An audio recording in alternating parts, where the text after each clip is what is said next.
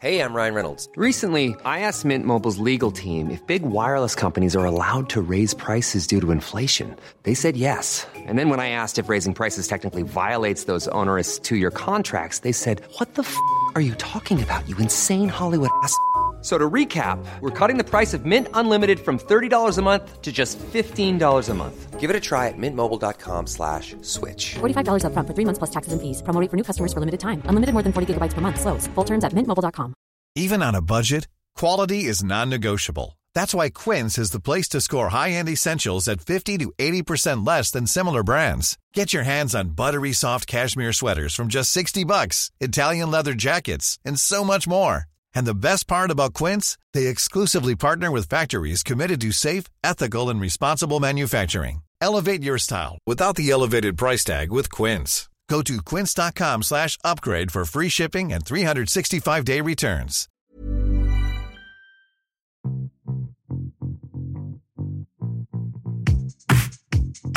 Hi, I'm Pav, And I'm Neil. and welcome to the Top 10 of Anything podcast. Let's start the countdown. 10, 9,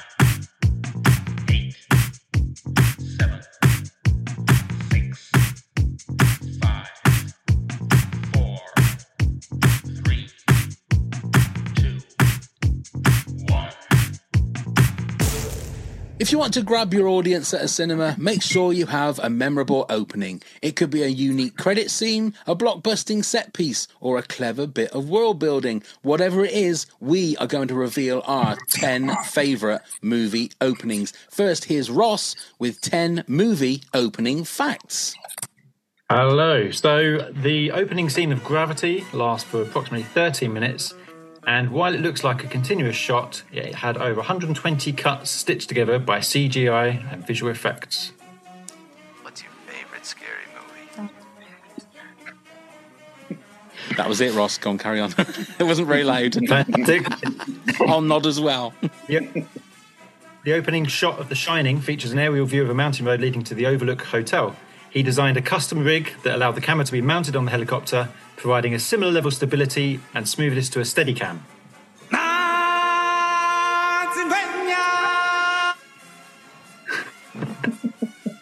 The opening scene of Jaws was filmed using a mechanical shark that malfunctioned during filming. Oh.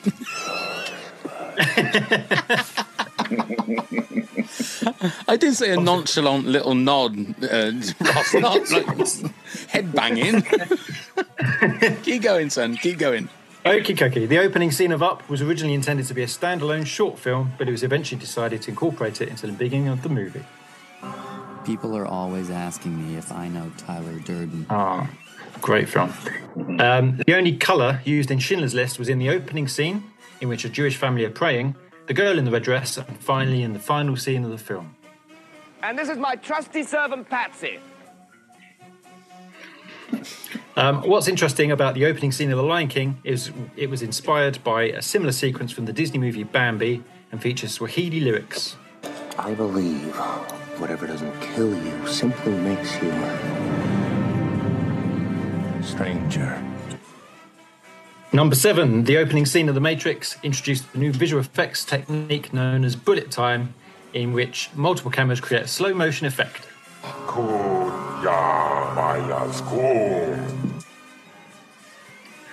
Number eight, E.T. features a group of aliens exploring a forest before being chased off by humans. The scene was originally intended to be part of a different film, but Spielberg repurposed it for E.T. after deciding to make a movie about a friendly alien. Adventure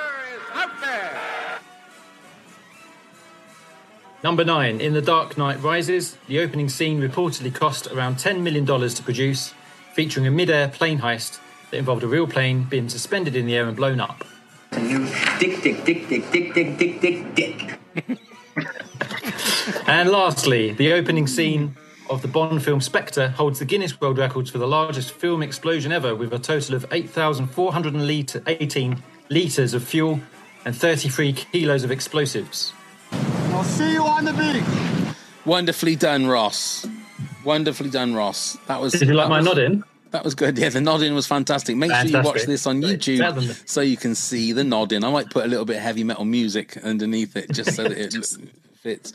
So we're doing top ten movie openings, and the person we have to thank for this one uh, is one of our Patreon top heads. Yay, ladies and gentlemen, welcome Rick back. Yes, he's back. Hey. He's back. uh, how you doing, Rick? You good? I'm well, very well, thank you. How are you guys doing? We're doing all right. Ross is having a ball. Bad. Yeah, I'm having a great time. Neil Mark too. yes. So, so it was your idea. This when you came to us with this one. Why did you want to do movie openings? Um, I just, I'm a big movie head anyway, um, and I just think the movie opening a sets the tone for the movie, and b it, it's almost alm- it's almost a mini movie in itself sometimes.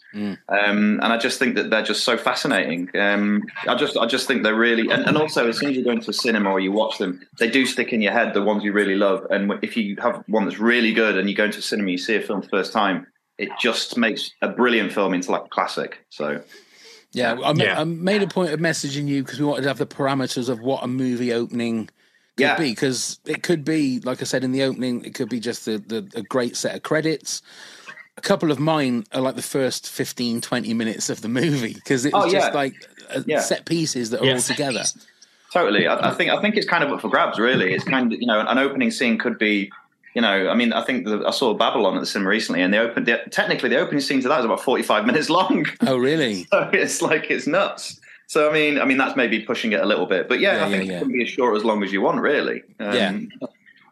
Yeah, because I also think that I mean I don't know whether you guys I haven't seen your top tens. Obviously, there are some movies that their their openings are what part of their movie. If, you, if that makes sense, like Bond always has a great opening section of a movie, and it's normally nothing to do with the main story. It's part of an old uh, mission, or it's just something you're going to see the the climax thing of a, a particular mission that Bond is on. So, Ross, what what do you class as a good opening scene? I have mixed views on it. I think there are. I'm, I'm not an action fan, so films that are full of action, they don't really do it for me. So, but but I appreciate them. Um, you know, some of the Yeah. Bond films, I do appreciate Yeah. the openings to those. But but I like ones that are a little, little subtle, um, a little bit clever. So ones where they are repeated later on in the film, for example. I quite like where there's a throwback and you're you're, Right. you're looking at the part at the start. So that that's what I I like in an opening. Okay, Yeah, no, I think cool. Uh, yeah, let's let's crack on because I'm fascinated to see what everybody else has got, and so I want to see how many duplicates we get on this one because this is going to be interesting. Absolutely, so, yes. Rick, fire away with your number ten. Okay, so um, I've gone quite popular with my number 10, but um, I've gone for Avengers Infinity War for number 10.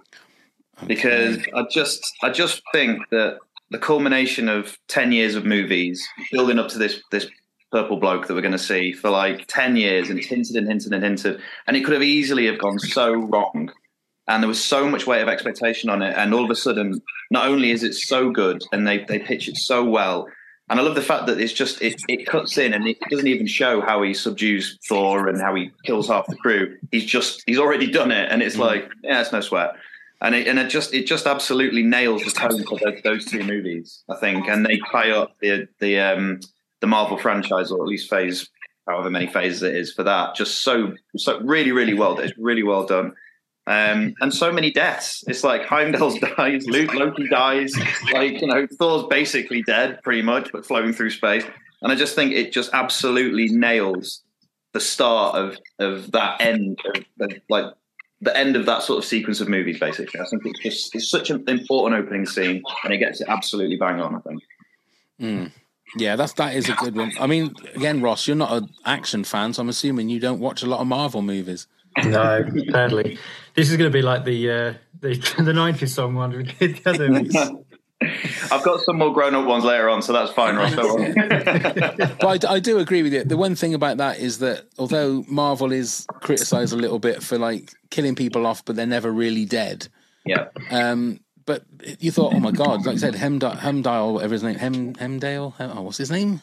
Uh, uh, I think it's Heim, Heim, Heimdall, Heimdall uh, dies, and again, I must say, stressed. There may be spoilers. We might be talking like spoilers in these in these in these moments. Um, yeah. and then Loki dies, and you think, okay, all right, well, the two people have gone. Anybody Yeah. could die, really. Well, that's just it. it actually, uh, for, for a superhero franchise where everybody's safe and everybody survives, all of a sudden it's like, oh no, no, that this it's not going to go like this in this end bit. There is going to be deaths, and and obviously spoilers. Um, uh, Vision dies in it, and Yeah. he doesn't come back. Well, maybe he comes back in the series, but comes back with a little with a little sort of asterisk next to his head. But but um, and then there's the fight with the Hulk where he just totally brushes him to one side. You're like, oh, okay, right. Yeah. So there really is the stakes are pretty high here. So I just think it's great, and I'm a bit of a Marvel head on those those first phase of movies anyway. I am absolutely, completely agree. That's a great one to kick us off with. Uh, go on then, Ross. You're number ten. Um, my number ten is Scream, um, which is probably really lame. No, the, the original Compared to, Scream, uh, yeah. some the- The original Scream, yeah. I just like the way it was set out. Drew cooking uh, popcorn, and I think just the invasion into the home. I've always um, horror films, for example. I always get more affected by them if I think this could actually happen. So if it's something like uh, Paranormal Activity, for example, where you have the CCTV in the corner of the bedroom, that was worse than some person being um, possessed in some different kind of setting because it's something that you, you could be sleeping and having a camera running, and I'd be scared to look at what was on there afterwards. So Scream with a back door and a front door and a killer, that I think it just grabbed me. So, uh, and it's got got some classic lines, you know, the conversation with Sydney on the phone. Mm. Yeah, good I shout mean, out. You couldn't and really hear like it. fact- You couldn't like really hear it. That that was we're, the um, first one. Sorry, Rick, go on. Sorry, no, go on, go on. No, I was saying that was the first little drop that I played that you couldn't really hear. Um, yeah, it wasn't very loud. Look, What's your favorite scary movie? you can Oh, sort of yeah. hear it there. There you go. That was the first one. Ah, there we are. So go on, Rick. You were saying? I was just saying that I love the little switch and bait where uh, is it Drew Barrymore and you think, Yeah. oh, she's the star, and then she just gets killed straight away. And again, it sets the stakes, and you Yeah. think, oh, okay, right. Because it was someone that you recognised. You thought, oh, she's the star of the show. Oh, Jesus Christ, she's just been butchered. Oh, no. Yeah, Yeah, it absolutely. completely throws you off. Yeah, yeah. I remember Yeah. going to see that at the cinema and constantly, all the way through the movie, going, that's the killer. That's the killer. Oh, no, and that one. No, they've just been killed. That's the killer. And trying double guessing it all the way through and then not getting it at the end. It's a, it's a great film. Yeah, Absolutely great film. Uh, okay, my number 10 uh, is something very similar to Scream. It's La La Land. so it's the opening in La La Land. I don't know if either of you guys have seen La La Land at all.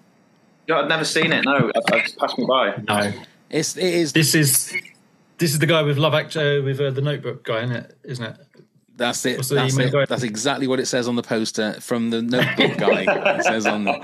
Yeah, Ryan Gosling. Ryan Gosling, Gosling, and Emma. Stone. Yeah, Yeah, yeah. But it's like the, the, the opening is It's the express. Actually, it's the same expressway they used in Speed. You know when the, the, the bus jumps over. Oh, it's that part of the LA freeway, and all the cars are stopped, and everybody gets out, and there's a big song and dance number, and it's colourful, and it's just it's it's it's like old Hollywood.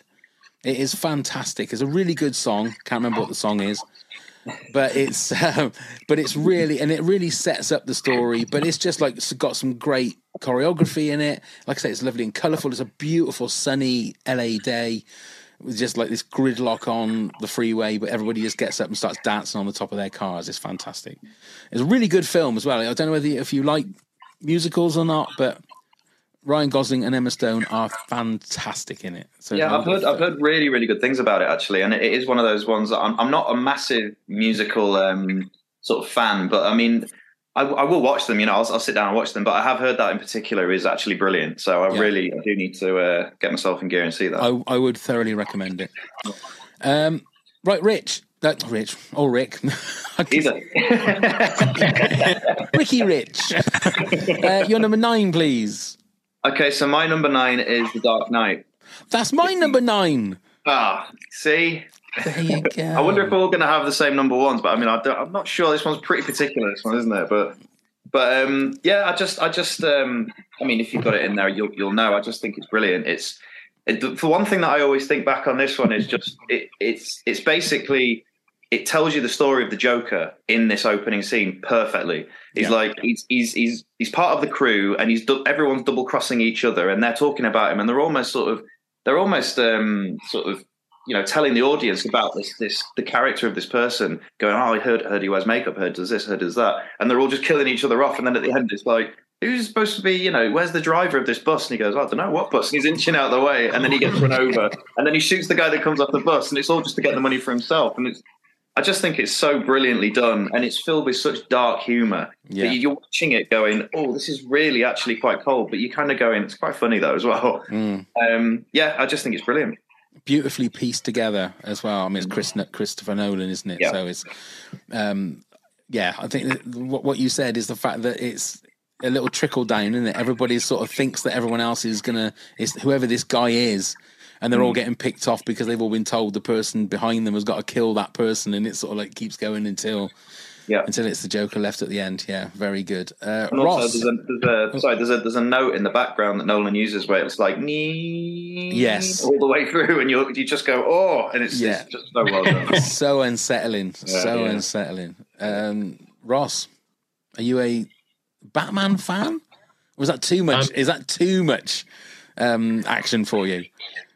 I have watched one Batman film, and I did start watching uh, the one about the Joker. Was it called Joker? Uh, I started Right. to watch that, but I haven't finished.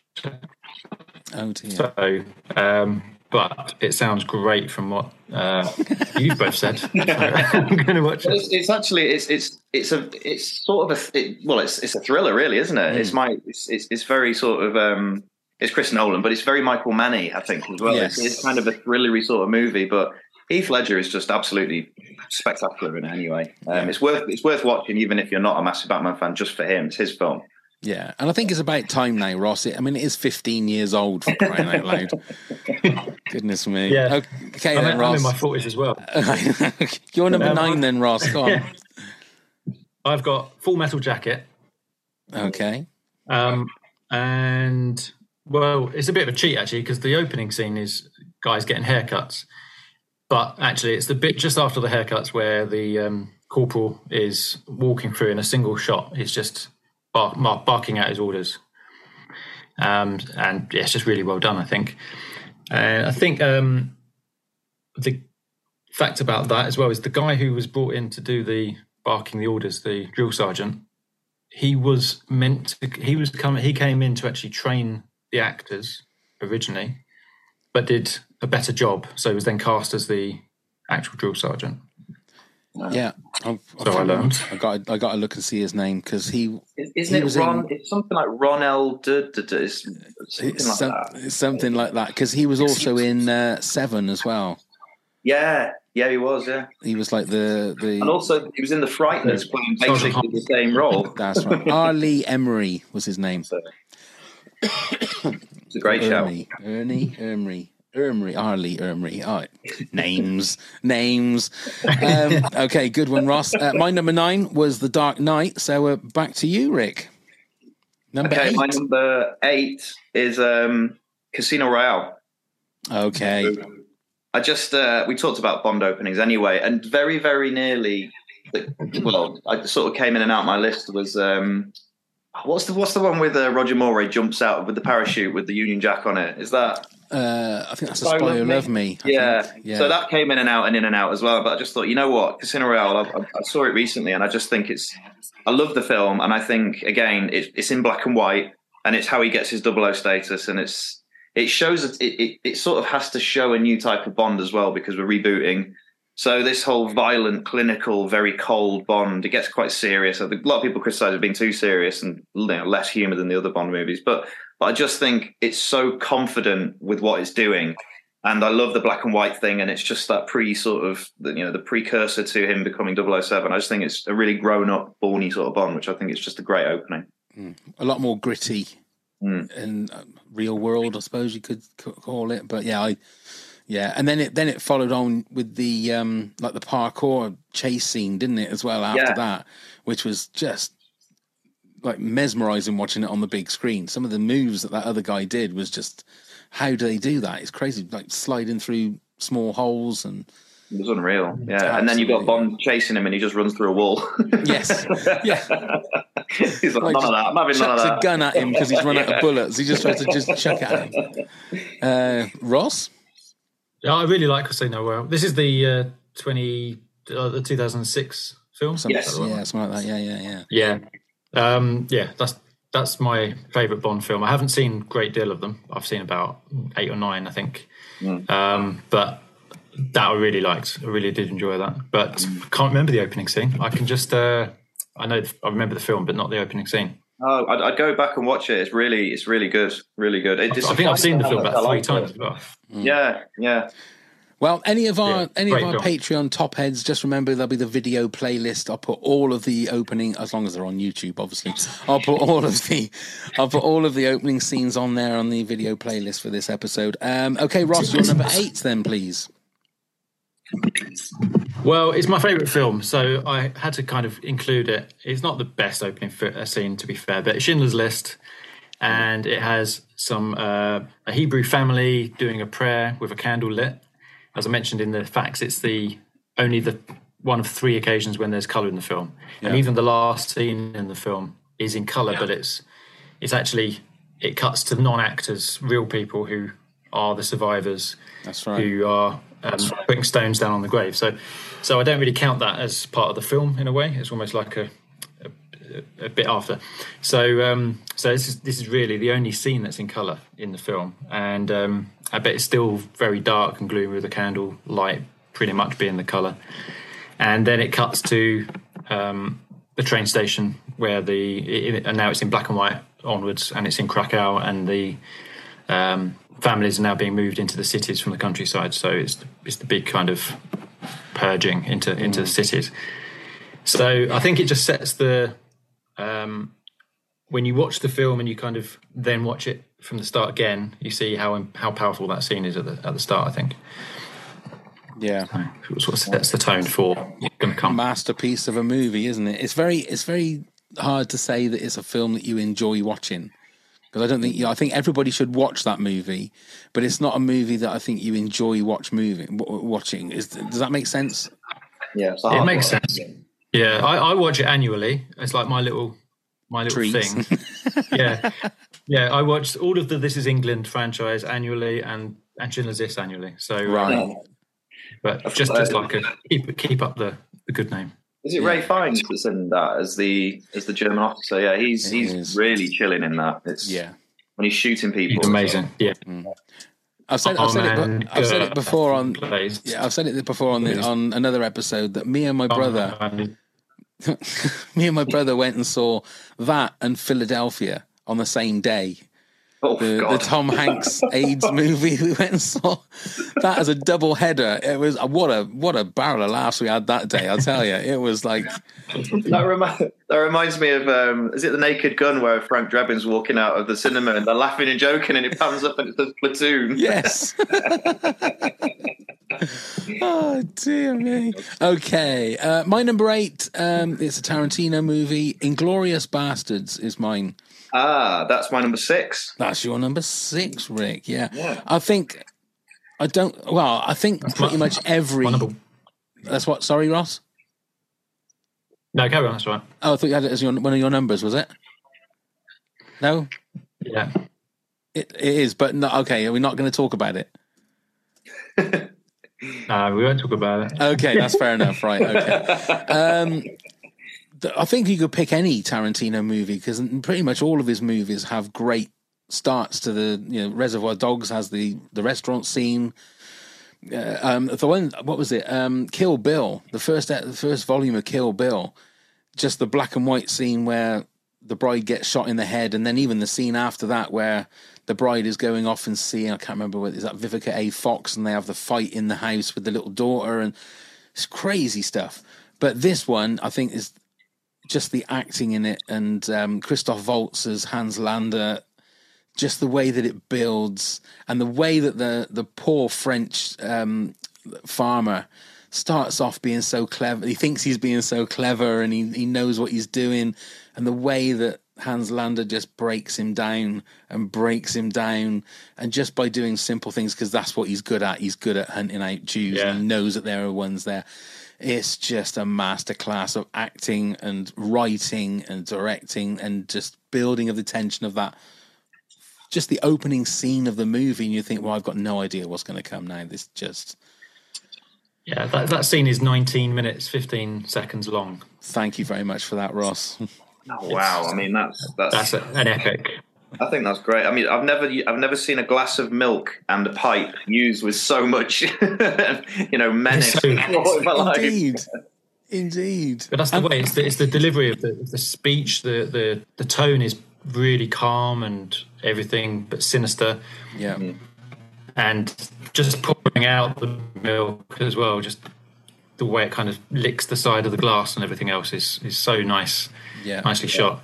And the Yeah. fact that he's so, he's so Perfect. clever, he's so clever that he he, he just saying, "I'll I'll talk to you in English. Can we talk, can we talk in English?" So that the people underneath the floor That's right. That's have no idea what's going on. Yeah, Yeah, but even eyes. the, even the way he switches into English, he goes from was he talking to him in French, and he's like, you know, parlez-vous anglais? He's like, oui, and he goes, well, as you're aware, you know, it just starts going straight into English. And you're Yeah. like, it's the It's- switch that he's just got no scruples whatsoever. So clever, so clever. Okay, so all three of well, I I think all three of us might have that one. Um, Rick, your number seven, then, please. So my number seven is Trainspotting. Oh, which I think is just I, I almost forgot about this one, and um, I was looking, I was doing a bit of research slash, you know, looking through the opening scenes to try and see if I'd missed anything, and I was like, oh my god, I completely forgot about this, and it's just. Was it ninety six? It came yeah, I think it was. Like Yeah, that? yeah. And it was just Danny Boyle's first. You know, it, it just burst on the scene as this movie that just did not give a shit who it offended. And Iggy Pop's, you know, lust for life, running through the streets, just everything Yeah. about it is just so. It's kind of a game changer. When you think that English movies at that point were very four weddings and a funeral, and all of a sudden this this British movie comes along and just blows everything out of the water.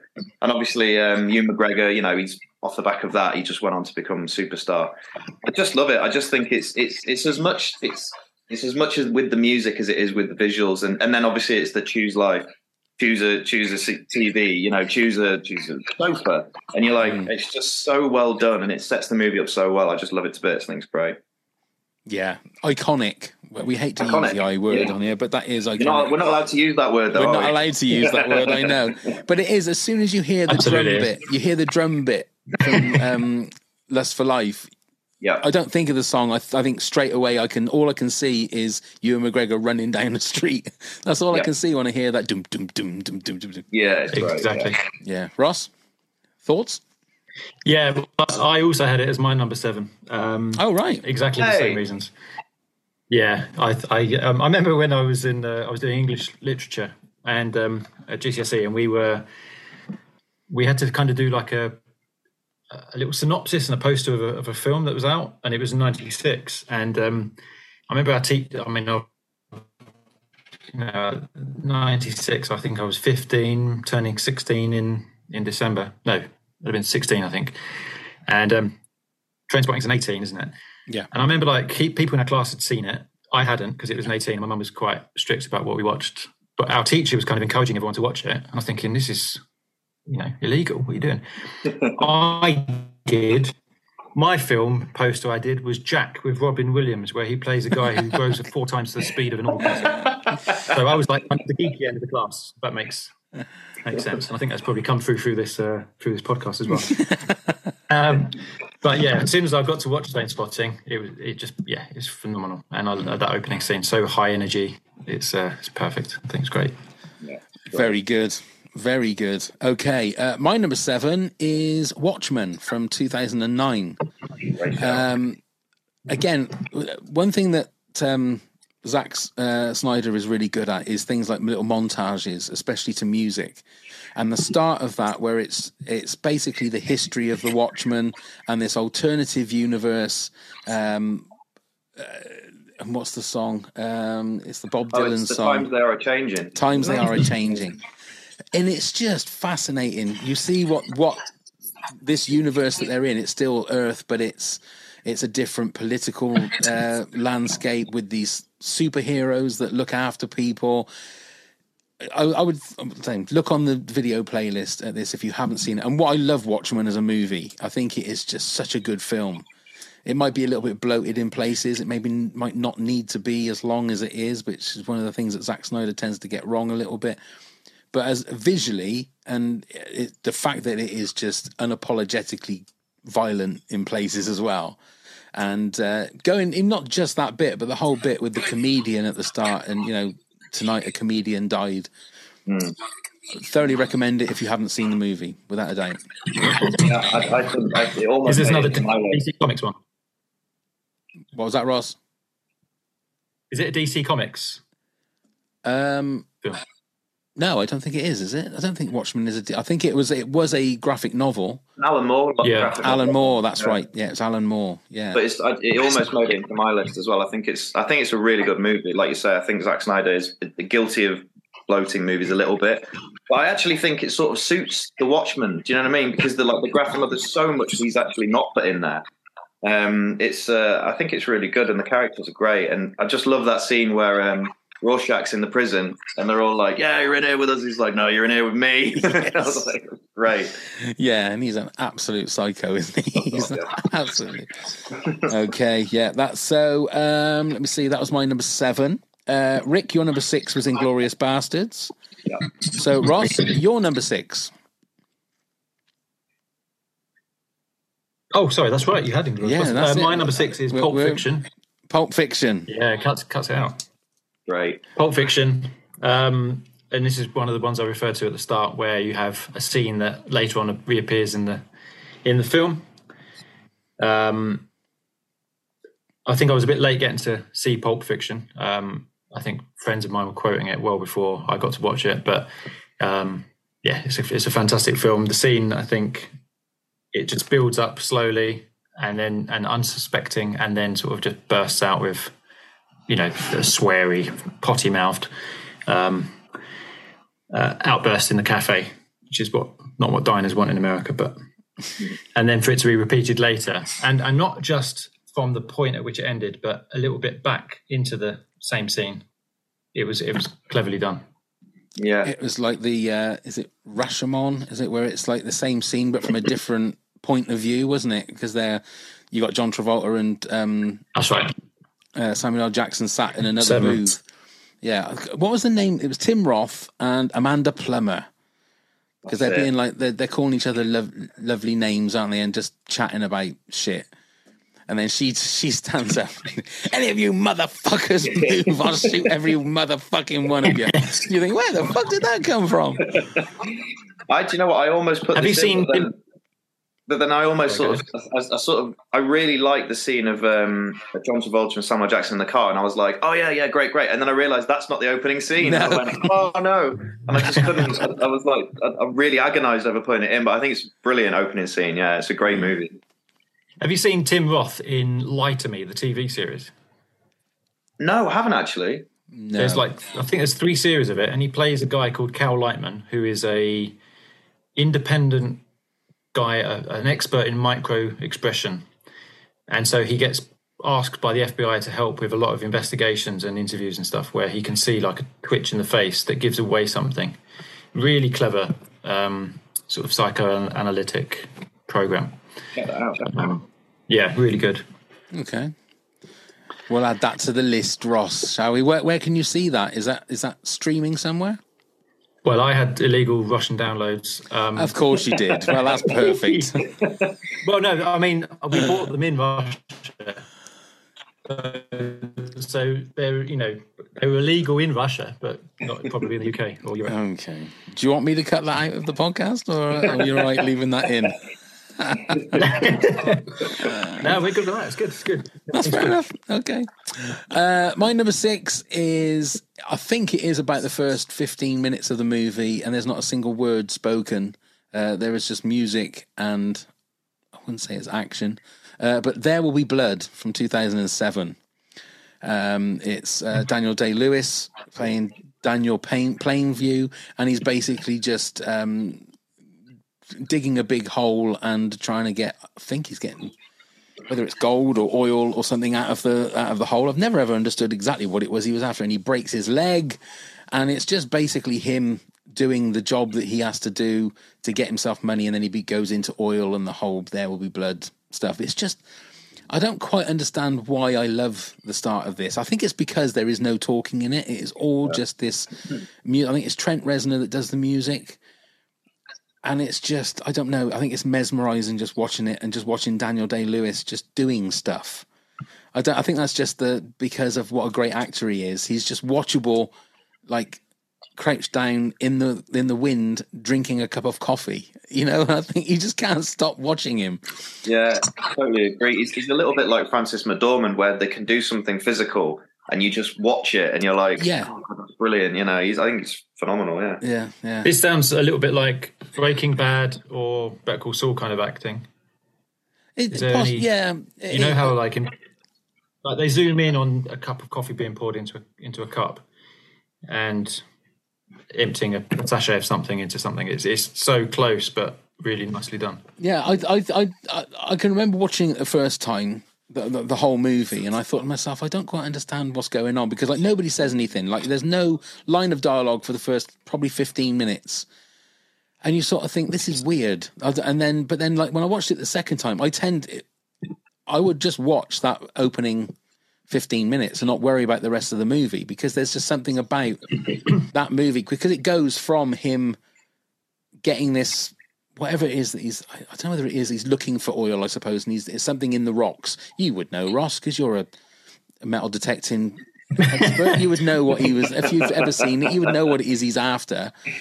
Um, and it goes right from that to the point of him like digging his first well and getting oil and then there's one of his workers sons and his worker dies and he looks after and then he looks after his son and they're on a train and that's when the first little line of dialogue is. So it goes you know goes through quite a lot of his story but I don't know. Daniel Day Lewis. One day we will do like our top 10 actors, and I think Daniel Day Lewis would be in there for me because he's just so watchable Yeah. at whatever he does. Yeah, it's just, it's crazy. But uh, have you seen the movie Ross? Have you seen There Will Be, there Will Be Blood? No, I feel like it would be right up your alley. That would be Yeah, just. that- sounds like it. I've got it. I've just uh, Wikipedia'd it, and it Yeah. looks.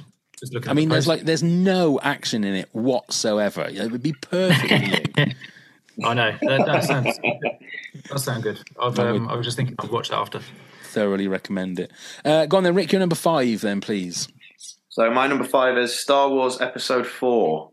Um, so I mean, it's you can't really get a more game changing opening. I think to a movie. It's um, well, I, I love the crawl as well. Like you know, all of the you know Episode Four, and it's just I just think it's you, read the crawl and it's just it's it's such an odd thing to do when you actually sort of stand back and think about it. You just think, okay, so you're just going to write some stuff on the screen and tell me what's happening, and then we're in the movie. But it's so it's so, and I hate to use the word iconic, but I think it is.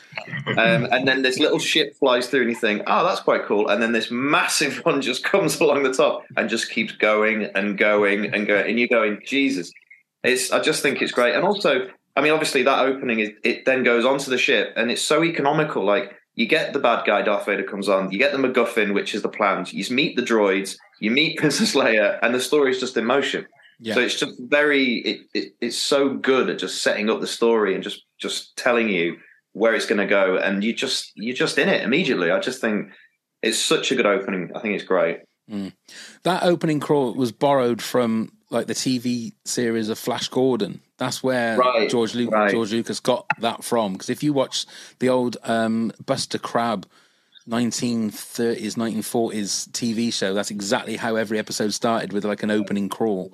Like the serials, like when- yeah, like the old yeah the old serials. Right. I think they did it on on the buses as well. They did. they did do it on the buses, not quite with the same panache, I must admit, but uh, but they did. All the yeah. same budget. No, the same budget. But you're absolutely right. I mean, I remember as a whatever it was, an eight-year-old kid in some flea pit cinema in Burnham on Sea is where I watched it for the very first time, and that cinema's still there. Bless them. I can remember sitting there and watching that small little ship fly over, and and it did. It felt like an eternity that that Imperial ship coming after it, it just goes on and on and on, and you think, my God, they've got no chance. They've got Yeah. That's, that's why I loved Rogue One so much with the way that it rolled into Episode Four. The end of that movie rolled into Episode Four so well. Yeah, Um, I'm surprised. I'm surprised this isn't on your list. Um, I mean, it might be, but then again, it waiting. might it might not be. Who knows? Who knows? Um, go on then, Ross. You're number five. Yeah, there's no point asking me if I've seen it. Um, Oh, well, no, I don't know. You're, I mean, it's, again, it's funnily, too much enough, action. funnily enough, funnily enough, that is the only scene of Star Wars I have seen. Jesus Um, Christ! after I But hang on a minute. The I only bought- sta- scene of Star Wars that you've seen. Have you never seen a anyway, Star what Wars was the, film? uh, what was the fourth one that came out in around early 2000? Episode one. ooh, early yeah, so it would have been episode. Episode one was 1999. It was. It wasn't Darth Vader. It was the next one. Yeah, Right. so And, episode um, one. Yeah. It wasn't 99. It was, it was one off that. And um, So, you, yeah, so I- I you did started with watch that episode said- two, did you? That's that's such a Ross thing to do. You started with episode two. Yeah. Attack of the Clones. Let's Attack just of go the straight into Clones. the I, um, crappy one. I, I went with a friend who wanted to see it. I had no idea what was going on. Of course you didn't. did it was buy all episode of them. two for crying out loud. I did. I did buy them all on the on VHS when I was at when I was back at home with my mum and that. And um, yeah, I started to watch it on on video, and I just thought, oh, no, I'm not really into this. That was at first. That was uh, this. how, that was how, this. have, uh, how have we known each other for so long? I'd have kicked you to the curb by now. Unbelievable. Many of us have those stubborn pounds that seem impossible to lose, no matter how good we eat or how hard we work out. My solution is PlushCare. PlushCare is a leading telehealth provider with doctors who are there for you day and night to partner with you in your weight loss journey. They can prescribe FDA-approved weight loss medications like Wegovy and Zepbound for those who qualify. Plus, they accept most insurance plans. To get started, visit plushcare.com slash weight loss. That's plushcare.com slash weight loss. Ever catch yourself eating the same flavorless dinner three days in a row? Dreaming of something better? Well, HelloFresh is your guilt-free dream come true, baby. It's me, Keke Palmer. Let's wake up those taste buds with hot, juicy pecan-crusted chicken or garlic butter shrimp scampi. Mm. Hello Fresh. Stop dreaming of all the delicious possibilities and dig in at HelloFresh.com. Let's get this dinner party started. Hi, I'm Daniel, founder of Pretty Litter. Cats and cat owners deserve better than any old fashioned litter. That's why I teamed up with scientists and veterinarians to create Pretty Litter. Its innovative crystal formula has superior odor control and weighs up to 80% less than clay litter. Pretty Litter even monitors health by changing colors to help detect early signs of potential illness. It's the world's smartest kitty litter. Go to prettylitter.com and use code ACAST for 20% off your first order and a free cat toy. Terms and conditions apply. See site for details. I'm Sandra, and I'm just the professional your small business was looking for. But you didn't hire me because you didn't use LinkedIn jobs. LinkedIn has professionals you can't find anywhere else, including those who aren't actively looking for a new job but might be open to the perfect role, like me. In a given month, over 70% of LinkedIn users don't visit other leading job sites. So if you're not looking on LinkedIn, you'll miss out on great candidates like Sandra. Start hiring professionals like a professional. Post your free job on linkedin.com/people today. Unbelievable, right? Um, apologies. Well, my number five is 2001: A Space Odyssey. Ah, okay. Um, I I remember first time I watched this, and and it was a long time ago. But even then, I saw that I thought this is really badly acted because obviously it's just men in monkey suits, and they were sort of falling apart at the seams and stuff. But the the music is, you know, just great. It's uh, it, it, it's it's a it's a soundtrack, of course, in its in its own right. That's that song, and um, I think it, it's so clever because it it sort of obviously the monolith is there. They touch that, and there's different interpretations of what touching the monolith means. And but I know that uh, Kubrick eventually did reveal the ending, the meaning of the ending of the film, and it was what I thought it was, which is as you touch it, you basically evolve. You, you, the evolution jumps forward one further step, and um, and so to see the the apes touch it and be able to use tools and fight off the rival apes, um, it sort of showed the intelligence that they'd gained by by touching it. So yeah, it just went on for ages. It was a long scene, but it was it was great. I, I, it, had like real animals in there as well, didn't it? It had the Did they? that thing, the long nosed creature. There was like a can't remember what animal it is, ocelot or something. No, can't remember. There was some like kind of cattle type of animal um, that kind of walked in, and um, and there were pumas and or lions or something like that in it as well. So yeah, it's a, it's just a, a very long but great scene. I think.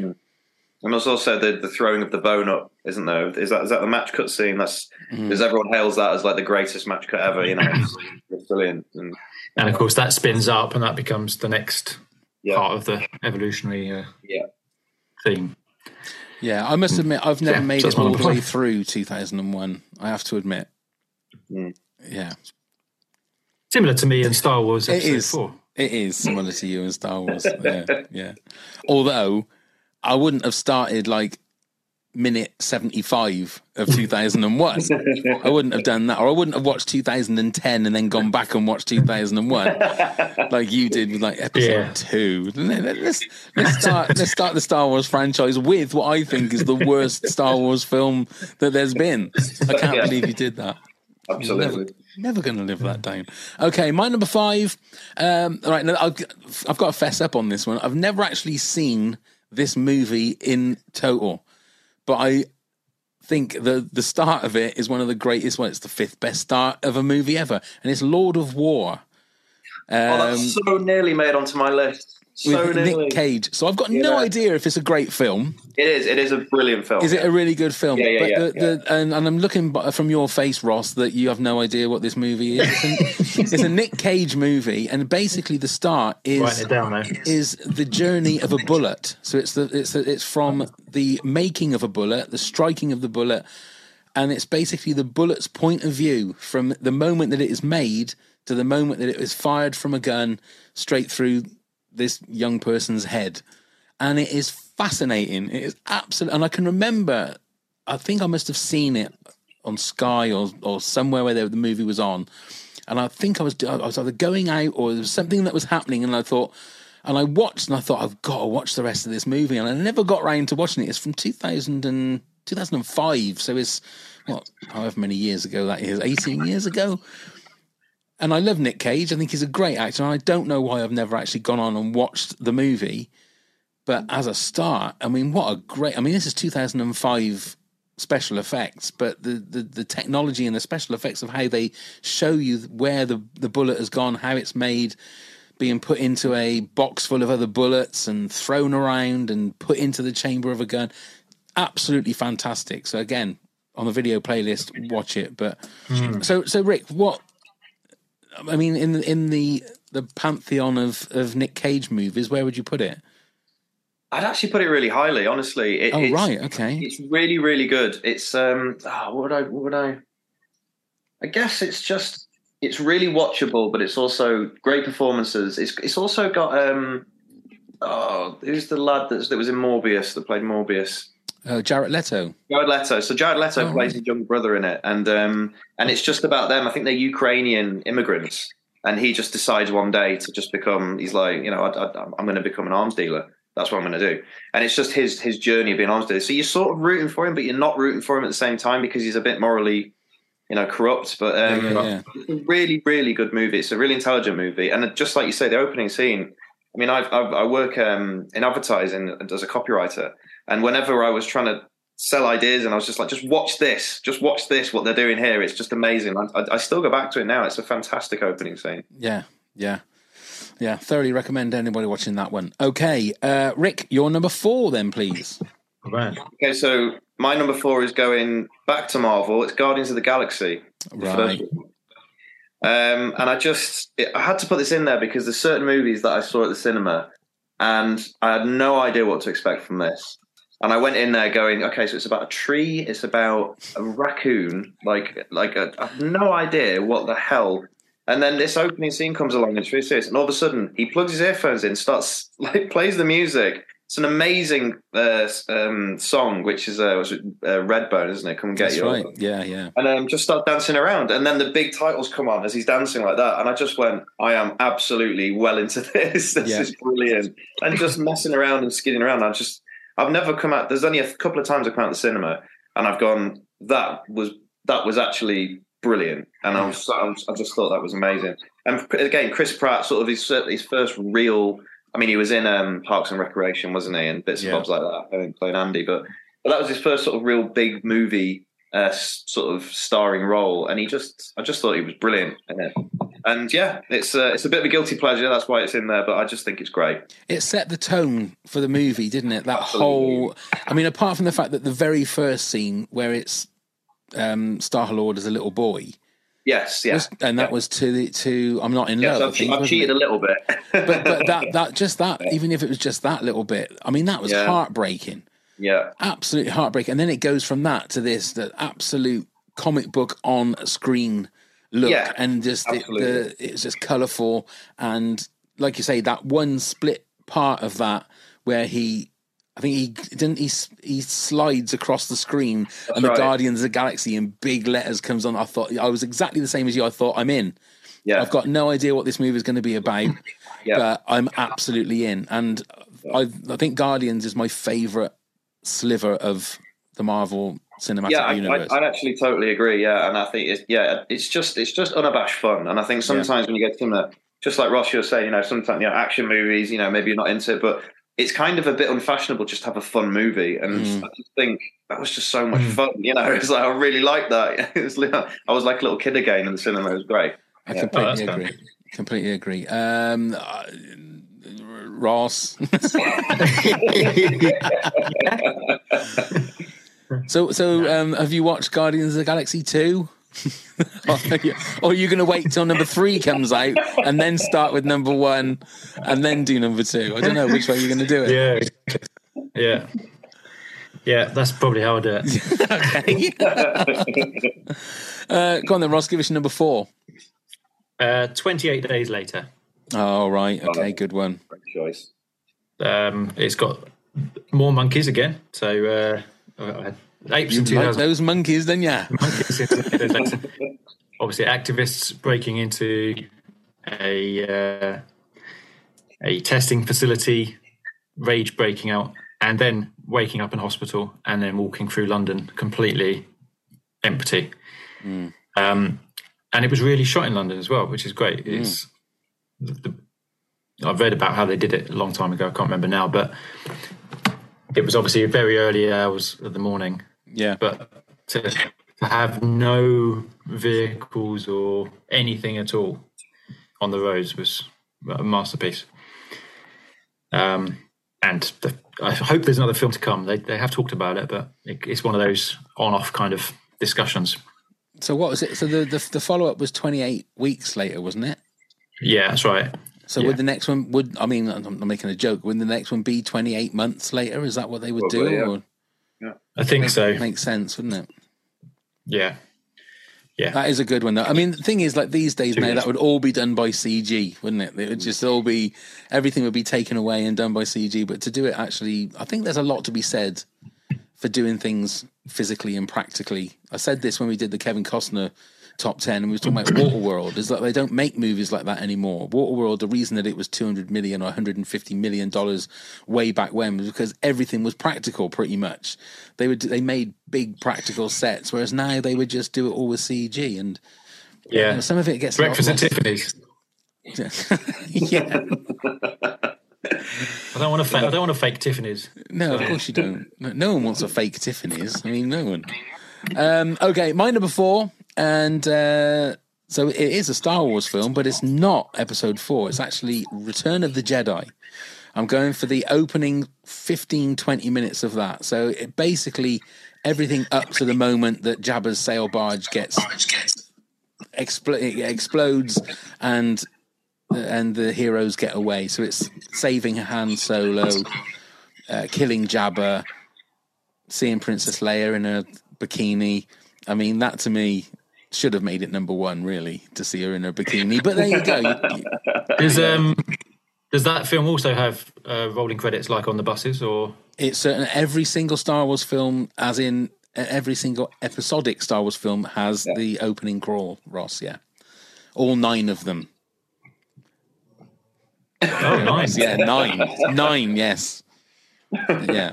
Um, the the standalone movies and that didn't bother having a, a crawl, but the all, all nine uh, episodic Skywalker saga movies.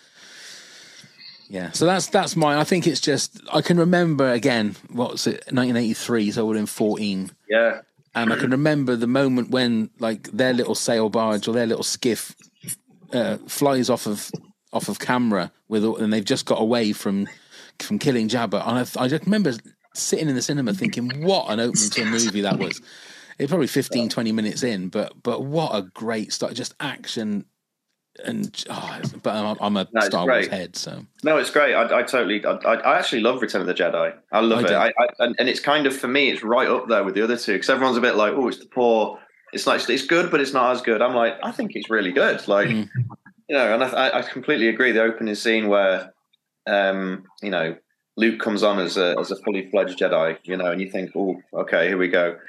Um, and Han Solo being blind for most of it is just hilarious. yes, yeah. Instead of a big dark blur, I can see a big light blur. So his- Exactly. his eyes are getting better. He's and trying again, to shoot the tentacle, and he's going, "I thought you were blind." like, I'm all right. yeah. And again, Carrie Fisher in a in a bikini. bikini. What more do you want? Um, okay, then, Rick, your number three, please. Okay, so my number three is Raiders of the Lost Ark. That's my number three. I mean, it's.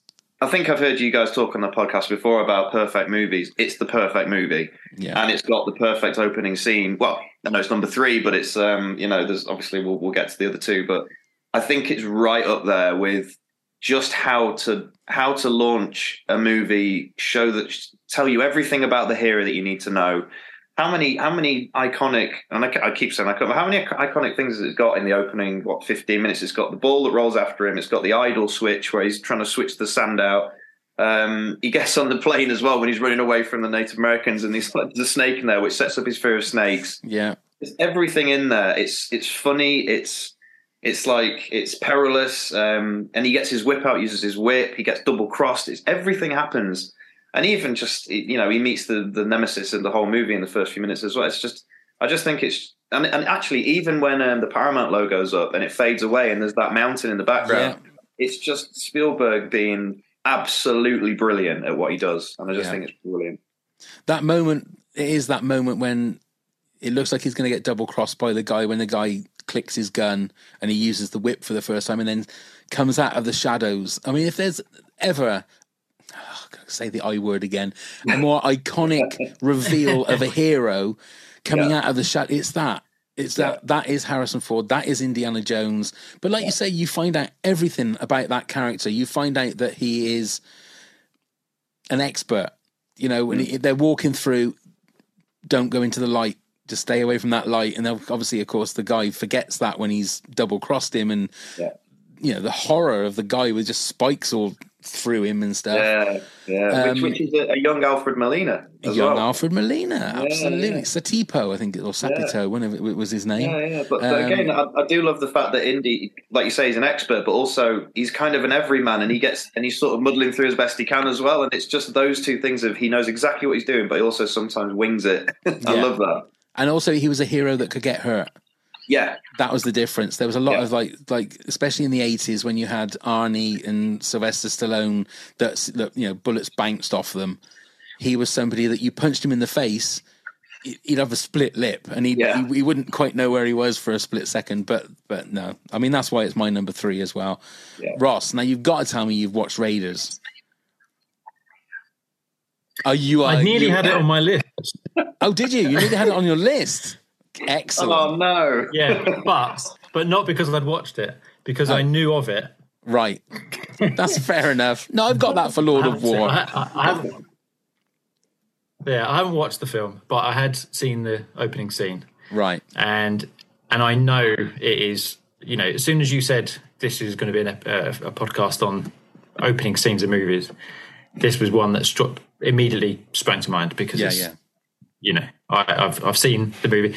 Uh, seen, I think it's one of those films that I know I have had it on TV and just not paid attention fully, but seen bits of it. So there's a number of films like that. Not Star Wars, obviously, bin them off, but Yeah. good films.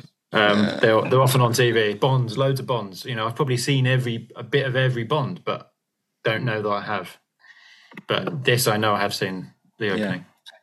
Well, at least you've seen the opening. I mean, that's fair Thanks. enough. Yeah, yeah, I mean, yeah. that's fair enough. To be fair, Um, Ross, your, your list is actually still pretty good considering you've missed out certain uh, certain movies. I know. Your list is actually pretty good. It was like the music one. It's very niche. I kind of just go off on these weird tangents. Of, Very niche. Um, so, what is your number three then, Ross? uh, no, my number three is Gravity. Right. Okay. Um, quite a recent film, but um, I just, I mean, I love space stuff anyway. Uh, not Star Wars. Apart obviously. Star Wars, obviously. no, real space. You know, real stuff. How dare happen. you? Star Wars is a documentary. I'll have you out. I- I- But I, I, you know, working on an international space on, on the International Space Center and the just tranquility of the silence that they're working in, the conversation between them is just you know inter, interrupted by just the sound of their breaths coming Yeah. through as they're talking, and they're screwing, unscrewing things with this uh, screwdriver thing that is almost silent because it's there's no sound carrying, and there's like a screw that flies off, and he reaches out to grab it, and it sort of shows you how perilous, I suppose it is, the, the fact that you could just spin out of control so easily. And then when they hear over the intercom that a Russian satellite's been uh, exploded by the Russians themselves, and there's debris coming their way, but it's okay. It should should be okay. And then suddenly it's not okay, and the International Space Center is spinning around, and she's attached to this arm. There's so much energy, and it's it's brilliant. I think it's a perfect. I've said perfect about loads of scenes. Uh, it's a very good scene and and then she spins off into the darkness and just that dread of endlessness mm. that she's heading into mm. yeah I remember going to the cinema to see that, and it, I can remember. I think it's a black screen, and then it just the Earth just pops onto the screen, and it looks absolutely massive, but it looks beautiful. And I can remember that. Almost, it took my breath away. I loved Gravity the first time I saw it. I mean, I, I like it, but I was just mesmerized the first time because I think I, I think we saw it in 3D. I wasn't really a massive fan of 3D movies, but it seemed to work in that context for that movie.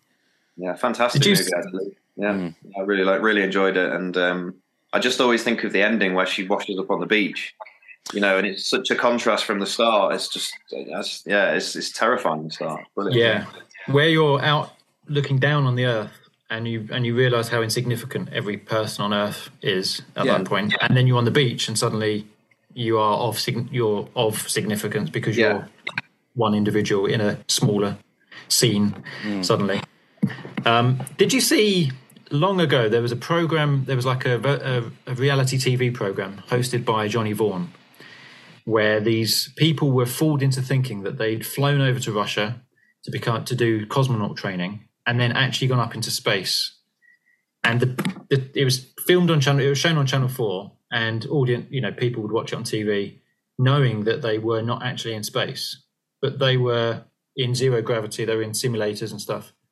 And the people on it genuinely believed that they walked out onto this deck and overlooked earth from space. And they hadn't. It was just screens that wrapped around the whole thing. It was a very clever simulator. And then at the end they the, the doors just opened into this studio audience of their family and friends. And he said to them that they were all like quite pissed off about it I bet they were. I'm surprised.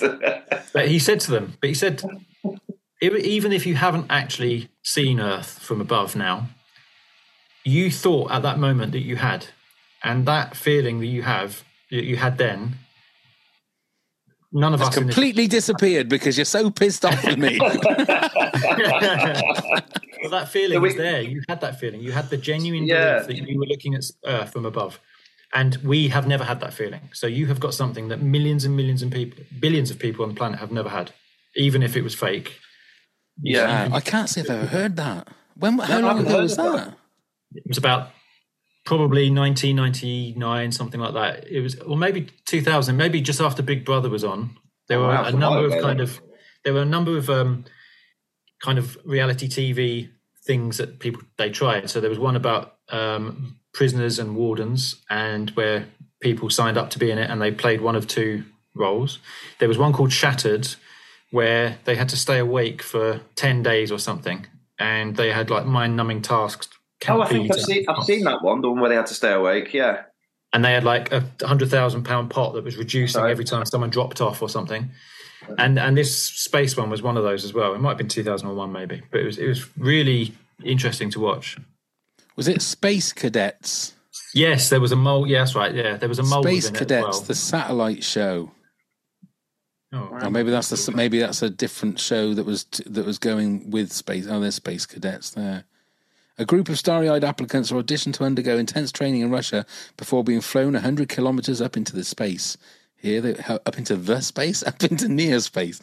They will spend up to five days orbiting Earth.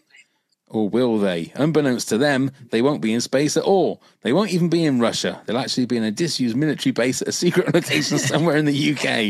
In oh, Slough. Lord. Poor bastard. Oh, it's two thousand five. 2005, actually. yeah. A bit later than I thought. Oh my Yeah. god! Can you And it was imagine? only they're all nine thinking, days. They're all thinking, "I can make a fortune on the book. I can write a book about this." Yeah. And wow, well, that's something I didn't Yeah. know. So Gravity. Three. Wonderful. Okay, my number three was Raiders of the Lost Ark. so, Rick, we're back to you with your number two, please. So my number two is Saving Private Ryan. That's my number two. That's that And your mine. number two as well, Ross. Yes. Yeah, my number two as. Oh well, then we got a hat trick of twos. We've got a hat trick of twos. no, I mean just uh, just as you guys have probably put it down there, it's it's just horrifying, isn't it? It's it's um it's just the. I think what it does really well is it doesn't glamorize the violence. It basically it it makes it almost. It, it's re- it's a really difficult watch because Yeah. because you can see they're terrified Yeah. um, and and it is pretty much certain death. And it's it's not only certain death; it's very violent certain death, and it's and it, it really hammers home just just how many people died on um, on D Day on the Omaha landings, and and just how how. You didn't really have a choice, you know. You, you were just told, right, go on, Yeah. run up this beach with all these machine guns firing directly at you, and just see if you can make your way through. See you later, and that's Yeah. it. And it's it's just horrific. Mm. And Absolutely. with it Roll of the dice. Yeah. Yeah, it's a roll of the dice, exactly. But it just deals with it in such um, sort of uh, a respectful way, I think. Um, whilst at the same time being completely, you know, there's people being trampled underneath the water. There's one guy carrying his arm around, I think, at one point, and you That's just think, right. oh, Jesus, it's just horrific. Mm. But it's brilliant. It's brilliantly done, anyway. I think it was very clever of Spielberg as well because the very first scene is what you um, what I'm assuming I what I thought anyway was Tom Hanks's character as an Yeah. old man at the graveyard because it it goes into like a close up of his eyes, then it morphs into a close up of Tom Hanks on the boat, but actually it's not. It's um, what's his name, Matt Damon's character, isn't it? As a, Right. as a as an old man. But yeah, you're absolutely right. It's that fact that he's chatting to like his his mate, and next minute his mate gets shot in the chest, and the guy, the one that always got me was the guy that was um, a bullet ricochets off his helmet, and he takes it off, and they go, "You lucky son of a bitch," and then boof, it, it just fucking gets shot in the head. And I thought it's it's that easy. It's you know, it's just the fact that it just uh, like it's indiscriminate. Just people just getting oh, as soon as they get off the boat. Well, they don't even get off the boat. Some of them do they? Yeah. But it's it's a perfect thing of showing you this is what war is like. If if anybody watched that, nobody Yes. would want to go to war, would they? You would you wouldn't want to fight in anything. No. It's it's it's even the you know like the zipping lines of bullets through the through the sea as well. Yes, yes. where you can kind of hear, hear the ricochet of it, but it's it's still it's mute, it's muffled by the sea, but you can just see the lines and then blood Yeah. sort of emanating from wherever it hit. Yeah, it's the I think, closest I think, um, you've All ever- Quiet in the West. I'm I'm seeing that. yet. is that have you seen that, Ross? Have you? Yeah, I've seen it twice through, um, and I can see why that's raved about because the similar it's that similar kind of non-glorification, but showing the, the very bloody, violent. You know, obviously trenches instead of uh, a beach, but Yeah, yeah, it's it's similarly done. I think. yeah, yeah. I mean, well, obviously it isn't my number one, but it was very. I mean, originally when I wrote the list, that was the first one that I thought of when it came to movie openings. It was the very, very first one, um, but it, it slightly got taken off the top by something else, which we will soon find out. Um, but yeah, we all had number two. Look, we all had number two together, so that's good. So before we reveal our number ones, uh, Rick, do you want to give us your countdown from ten to two? Ross will do the same, and then I'll do the same. Okay, so my number 10 was Avengers Infinity War. My number 9 was The Dark Knight. My number 8 was Casino Royale. Uh, 7, Trainspotting. 6, Inglourious Basterds. 5, Star Wars Episode 4. 4, Guardians of the Galaxy. 3, Raiders of the Lost Ark. And 2 was Saving Private Ryan. Wonderful. Ross, your 10 to 2, please.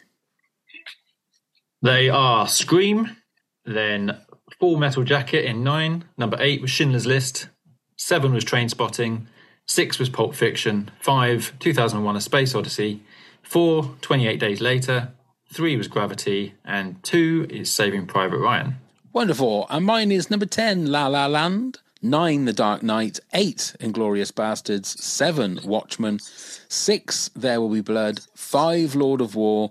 Four, Return of the Jedi. Three, Raiders of the Lost Ark. And two, Saving Private Ryan. I wonder, Rick, whether me and you will have the same top three. If It is possible. we could well do. So, Rick, what is your number one movie opening of all time? Uh, my number one movie opening of all time is Goodfellas. No, we haven't got the same then. Okay. Oh, I was waiting for you to say yes. okay. Now this is the one shot, isn't it? Isn't this all a one shot? no, no. So this is just the opening where it just opens on them in in the car, and it's just um, it's Henry Hill and it's uh, so Ray Liotta, uh, Joe Pesci, and Robert Yeah. De Niro, and they're just in the car driving along, driving along, and they're hearing thumps, and they're all looking at each other, going, "What?" And obviously, it's just it's it's what you were talking about, Ross, about nipping ahead in time to come back again, and it's just Right. showing the characters, and you Yeah. and it's way of like Scorsese in introducing like the different characters in, in the gang because it's just obviously they stop the car, they open the boot, and it's um is it Joey Joey Bats in there? I think it's like or, or some guy I can't remember what what the mobster's name is now, but he's, No, he's obviously got him in the in the boot and he's not quite dead. And then Joe Pesci just runs up and just absolutely stabs him to death, and you just go, Yeah, Jesus, okay, right. that big. It's massive. It's like it's like a knife he, he took off his mum, I think, before they were um, they were at like her dinner, like I go to, to her house for dinner, and um, and he just stabs him to death. And you just look at you, like, you just look at Ray Liotta looking at Joe Pesci, just going right, and we're going, geez, all right, and we don't know what the hell's going on. We don't know what's happened, and it's just so violent and gory. The red tail lights of the car is just lighting everything up as well. And um, and then uh, Rob De Niro just comes up and just shoots him dead. And then uh, Joe Pesci goes up and just goes to close the, the trunk. And then he says the line, as far back as I can ever remember, I just I just wanted to be a gangster. And then he shuts the, that's it. And that's the opening scene. And I just think, oh, it's just so Scorsese and so Yeah. brilliant. And that line is so, and I have to say, it's so iconic. But I just absolutely think it's brilliant. And Joe Pesci for me as well is just, I just think in that movie, he absolutely steals the movie. I think he's bona fide psychopath in that. But that is it's great. Yeah. Right, I watched that scene. Well, I watched that film very recently, actually. Yeah. All of it, Yeah. Ross? So, such a great one. All of the movie? Did you watch all of it? Yeah, I've seen that. I've seen. I've seen. I love gangster movies. Right.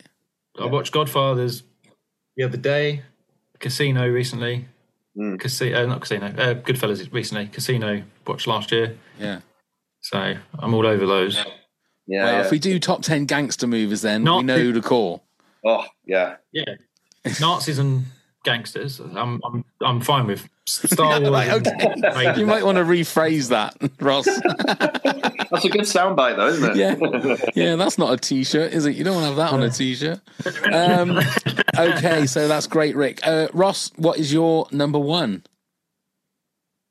It's Inglourious Basterds. Oh, is it? Yeah, Excellent. it's the length of it. It's everything, and also um, the guy who plays the farmer, um, Denis Ménochet or something like that. He's. Um, have you seen Spotless? Did you ever watch that? It was a TV program on Netflix, ten episodes long, and he was uh, one of two French brothers, and one French brother lived in London, and his job was to clean up blood splatter um, from suicides or anyone getting shot, whatever. And so he was on this job cleaning, and then this uh, he he comes in having driven from Paris in a in a in a van with a dead prostitute in the back, and he's kept the prostitute because she swallowed a load of his drugs, and it start, it's basically the two of them then getting involved with gangsters of London. Um, and trying to get these drugs back and stuff. It's a really great series that unfortunately didn't get a second series commissioned, but um, it was it was meant to be coming, but it never did. Oh. So yeah, so that that farmer, he was, I saw him in that first, even though that came it, it was in reverse. Um, so then I That's how you do it, though, Inglourious Ross. That's how you do it. You do it all in reverse. I do it backwards. Yeah. Uh, fair enough. Yeah, I mean that. Well, fair that's enough. another one that we've all three of us have had. I had it Yeah. at number. What did I have it at number eight? You had it at number six, Rick, and you had it at number one, Ross. There you go. Okay, my number one um, is about as harrowing as Saving Pri- Saving Private Ryan, and it's Up. It's the Pixar movie Up. Um, now, it's it's just sweet, beautiful, heartbreaking. Uh, the whole Ellie and uh, Carl Fredricksen, their whole love affair and life, um, and sadly the death of one of them as well. It is just. It was something that Pixar used to do really well. Not so much now, but they used to really be able to mix comedy and heartbreak like effortlessly. Effortlessly is that effortlessly, and up is the perfect the perfect example of that. Just the first ten minutes rips your heart out, stomps it on the floor, puts it back, and then says, "Right, we're going to try and just revive you a little bit now for the next hour and thirty minutes." It's a great film, but I don't think it actually lives up to that first 10 15 minutes because it just destroys you Yeah. as a as a as a as a piece of um uh, a piece of movie if you like i don't know what you guys think rick No, I, I completely agree with you. And, and again, this is one that sort of popped in and out. Um, I don't know what I don't know why. Like I, I, I, I think it's a really beautifully um, written and, and sort of like animated um, opening scene. Actually, I just don't think I've seen it often enough. You know, it's, No. it's um, but I think uh, I, I agree with you. I think it's it balances complete and total heartbreak with almost the joy of life at the same time. It's a really interesting mix, and and that's why it's so effective. It's not just saying one thing; it's saying uh, several different things. yeah Um, and just the idea of like companionship and then loneliness, and it's it's got everything in that first few minutes. And I can Mm. understand why it's why it was filmed as a short because it's just powerful as anything. Yeah. absolutely completely agree ross have you seen up I'm just writing it on my list of films to watch after this podcast, uh, along with the entire Star Wars franchise, Lord of War, Avengers, Dark Knight, Raiders of the Lost Ark. Raiders yeah of raiders Ark, yeah raiders of the Watchmen, lost ark definitely Yeah. Guardians of the Galaxy, which is a fun film, not an action film. So That's right. Yeah, I've got a list. Yeah, exactly. got. Yeah. i would recommend it without a doubt. Um okay let's get through No, I have. I, I Oh. just watched that with Olivia. So Yeah, absolutely. Yeah. Yeah. Um, we've got some honourable mentions here. So Corey Graham said the opening of Airplane with the Jaws reference right out the gate, and then it starts like a regular airport scene that slowly becomes more unhinged. It's gold. Also, the intro storytelling on uh, Papel Picado in Coco is really cool. Yeah, Coco's another good one. Uh, Stu Grant, the Ghostbusters library opening, 2001 A Space Odyssey, the original X Men, Halloween, Dawn of the Dead remake, Back to the Future, Scream, The Matrix, Austin Powers, any of the three, and Grease, the animated credits. Yeah, they're really good. Actually, the opening to The Good, the Bad, and the Weird is pretty good too. Lisa Buchanan says, "Well, on that note, uh, Corey, uh, the opening of Jaws is the embedded is embedded in my memory. Uh, the buoy bell, the clothes on the beach, the view from the below the surface of the water, the music, the attack. On a happier, sadder note, the animated movie Up, so poignant, amazing a cartoon can resonate. My friend Eric says the opening of Apocalypse Now." The doors playing, the fan spinning, and the segueing into the helicopter blades. Uh, right, this one is a, a Twitter handle, and it's uh, PH PH um, at fatfuck4. So that's why it is, but it's PHPH. Just so, just so you know that. Uh, Fatfuck4 says Goodfellas, A Clockwork Orange, Lord of the Rings, The Fellowship of the Ring, and Star Wars A New Hope. That's probably one of my favourite Twitter handles I've ever seen. Fat fuck four. Thank you for that. Uh, at Andy McEwen one said, Goodfellas, The Watchman, In the Name of the Father is underrated. Great opening with the trebles. Kit Torpin said the obvious Jaws, Raiders of the Lost Ark, starting with the fade in from the Paramount Mountain into Live Mountain, and you said Rick. Saving Private Ryan and just about any Bond movie. Throw in The Fugitive, It Never Stops, and Baby Driver. Opening credits, Star Wars and Catch Me If You Can. Oh, and Pav, still think you lied about your favourite fave Costner movie. Yes, I did. Oh, I didn't um, lie, but I had to choose that because of my wife. Uh, so listen back to that episode and you'll understand. Um, Rick Tyndall said the D-Day scene from Saving Private Ryan, Daniel Craig's intro into James Bond in Casino Royale, and Raiders of the Lost Ark and Jaws are both great. Eddie J. Miller said the opening credits of Deadpool are the best thing ever filmed. That was one of the ones that was close to being on my list because yeah, absolute genius. I don't suppose you've seen Deadpool either, Ross. Have you? Add that to your list. Add Yeah. Deadpool to your list because that Yeah, is that's batshit crazy. It Did anyone? Did anyone have um, Babe Pig in the City or No, they didn't. Mr. Nanny starring? They didn't have that. I mean, I mean, somebody did mention that. They did put that I in, did but, that, but they Yeah. were a guest on today's episode. So The opening of the classic "Stop or My Mom Will Shoot." yes, And I'm a, I'm a little bit saddened that no one had uh, Sister Act, either one or Back in the Habit. well, Both great episodes. Back in the Um, Habit like- though wins the award for for the best sort of subtitle, sort of you know, um, title for a for a follow up film about nuns. well, back in the habit. Yeah, yeah, yeah. Um, so that's it. Before we actually do say our goodbyes and everything like that, I've also got to say, I forgot to say at the start, hello to um, Kim Leslie, who happens to be our new Patreon top head. So thank you very much, Kim, for your support. Um, and I shall also you, counter that to you, Rick, as well. Thank you so much for your support. Uh, what do you think of the name Top Head? Do you like that as a that's what what you are now to us? You are a top head. But what, what is it? What is that? Is that just is, is like a? That's a Patreon. uh, All of our Patreoners are top heads now. I love it. Yeah, I like that. It was good. Yeah, we've even got we've got T-shirts with it on Yeah, I now, with top head and that. That's what we've got. I forgot to wear it tonight, but I should have worn mine. Yeah, I like that. But there you go. So you are officially now a It's top a good job head. that Rick. It's a good job Rick didn't slag it off, given you've got t-shirts, mate. yeah, exactly. What do you think about it? I didn't like it. What do you, what do you think of top head? Well, I'd prefer top I mean, hat 'cause yeah. it actually gives the idea of a To be fair, that uh, yeah, that thousand there, pound we've spent on all the T-shirts I've got in my other shed now would have been gone to shit, wouldn't it? I'm, I'm, I'm for, ta- I think we for tax great. purposes, So, yeah. we haven't spent a thousand pounds on T-shirts. Just to let you know, just for tax Yeah. purposes, we haven't. No, Um, but no, it was great. It's really good. Yeah, definitely. Yeah, Rick, thanks ever so much for joining us, mate. And um, next time you've got a classic idea for another top 10, let us know and uh, we'll have you back like a shot. Will do. Thanks very much for having me. Been really Cheers, good mate. fun. Before we do go, though, Ross, do you want to tell everybody how they can get in touch with us and all that gubbins? I would love to. You can find us on all social media on at top 10 pods. You can email us at top10pods at hotmail.com if you want to get in touch or send us suggestions for episodes.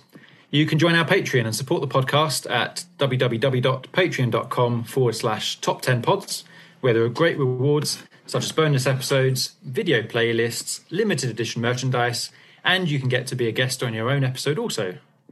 Please come and subscribe to us on YouTube, TikTok, and all the podcast providers, and links will be in the show notes.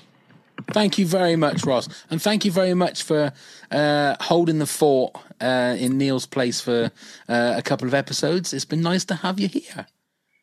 Thanks for having me. It's been And great. next time we'll choose a couple of subjects that, that you know a bit more about the nineties music and Yeah. movies that you haven't seen. Maybe uh, Steve Bruce through the 90s. Oh Christ! Or yeah, we'll, we'll we'll find something for you, mate. Football Don't clubs worry. managed by Ian Dowie. That would be great. Is, is there ten of those? I don't even think there is ten of There's those. about, is there? there's about 15, I think. Oh, is So- there? Nah, there's not really. Oh wow! No, probably not. Um, Rick, once again, thanks ever so much, mate. It's been a real pleasure chatting to you once again. Thank you. Thank Good you to meet very you, much for your support. Thank you, Ross. Thank you, Ross. Thank you. Thank you, everybody else. And let's go start the countdown. Nine.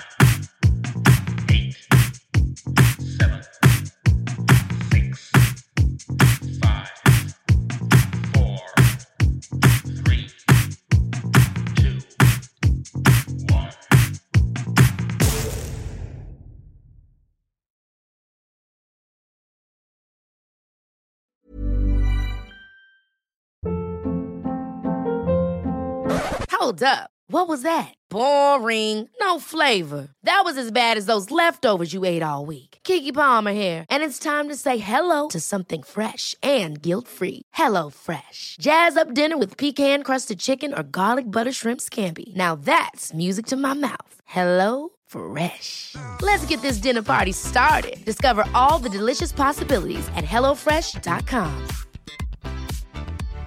Hi, I'm Daniel, founder of Pretty Litter. Cats and cat owners deserve better than any old fashioned litter. That's why I teamed up with scientists and veterinarians to create Pretty Litter. Its innovative crystal formula has superior odor control and weighs up to 80% less than clay litter. Pretty Litter even monitors health by changing colors to help detect early signs of potential illness. It's the world's smartest kitty litter. Go to prettylitter.com and use code ACAST for 20% off your first order and a free cat toy. Terms and conditions apply. See site for details.